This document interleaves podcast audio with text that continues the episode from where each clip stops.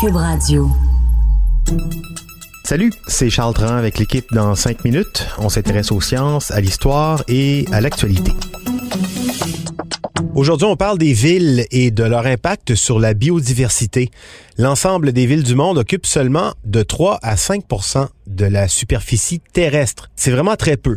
Pourtant, leur impact des villes sur la biodiversité, les habitats naturels, il est considéré comme énorme. Comment est-ce que ça se peut? Véronique Morin s'est penchée sur cette question. Elle rapporte une étude internationale publiée récemment dans Nature Sustainability qui confirme que les grandes villes ont un impact dévastateur sur la biodiversité. Cette étude met en lumière le fait que l'étalement urbain est probablement encore bien pire que nos connaissances peuvent le supposer aujourd'hui. Véronique Morin. Bienvenue en deux mille vingt, où la population mondiale a atteint sept milliards sept cents millions d'humains.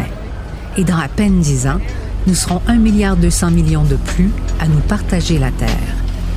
Mais puisque la majorité d'entre nous vit désormais dans les villes, on pourrait croire que le milieu urbain, couvrant à peine quatre pour cent de la surface terrestre, a un impact moindre sur la destruction des habitats naturels. Hmm. Mais ce n'est malheureusement pas le cas. Mis à part l'impact direct des villes, c'est-à-dire la pollution qu'elles créent et les déchets, elles ont aussi des impacts indirects beaucoup plus dévastateurs qu'on pourrait le croire. Prenons simplement l'exemple de la nourriture.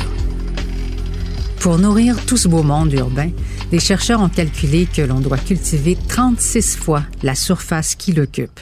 Cette étendue de, de la terre nécessaire pour produire la nourriture, pour, pour nourrir les personnes qui habitent en ville, est, est énorme. Et ça représente un impact très important sur la biodiversité.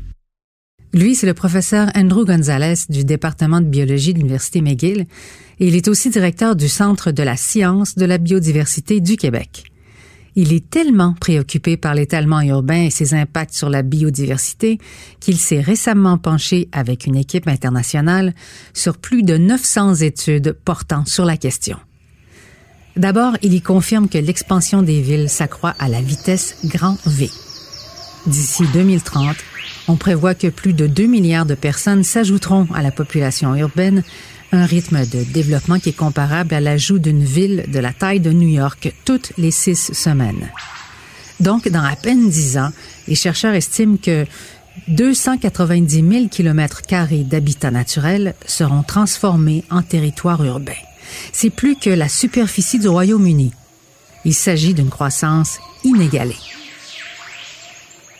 Or, en consultant des centaines d'études, les chercheurs se sont rendus compte que soixante-douze pour cent sont réalisés dans des pays riches, alors que la perte d'habitat naturel sera la plus importante dans les pays pauvres. Les endroits où les villes vont agrandir les plus rapidement sur les, les trente ans à venir sont dans les milieux où il y a le plus de biodiversité euh, menacée par l'extinction.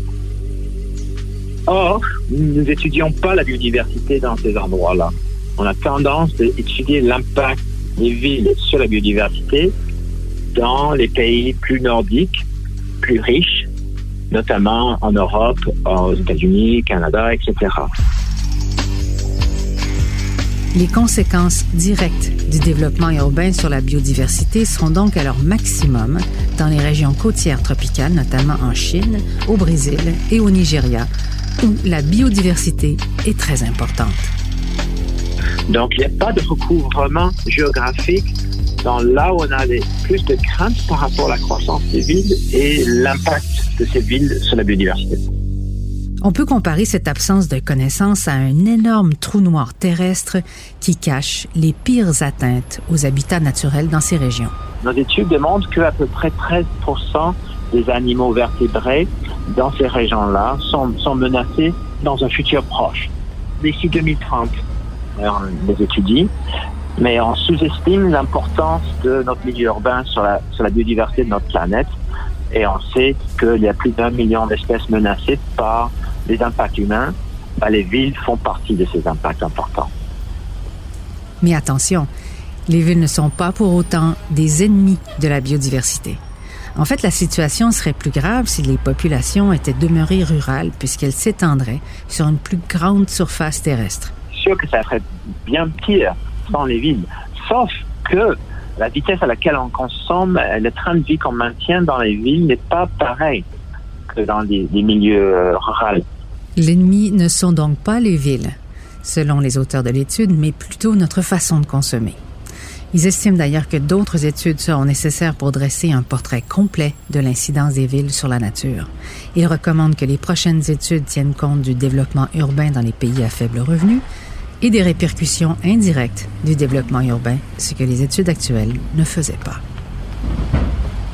Ouais, en termes d'impact indirect, il y a aussi évidemment l'énergie qu'on consomme et dont la production occupe aussi un espace terrestre qui a ses effets sur la biodiversité. Pensez à chez nous avec les barrages d'Hydro-Québec. La pêche aussi, la surpêche.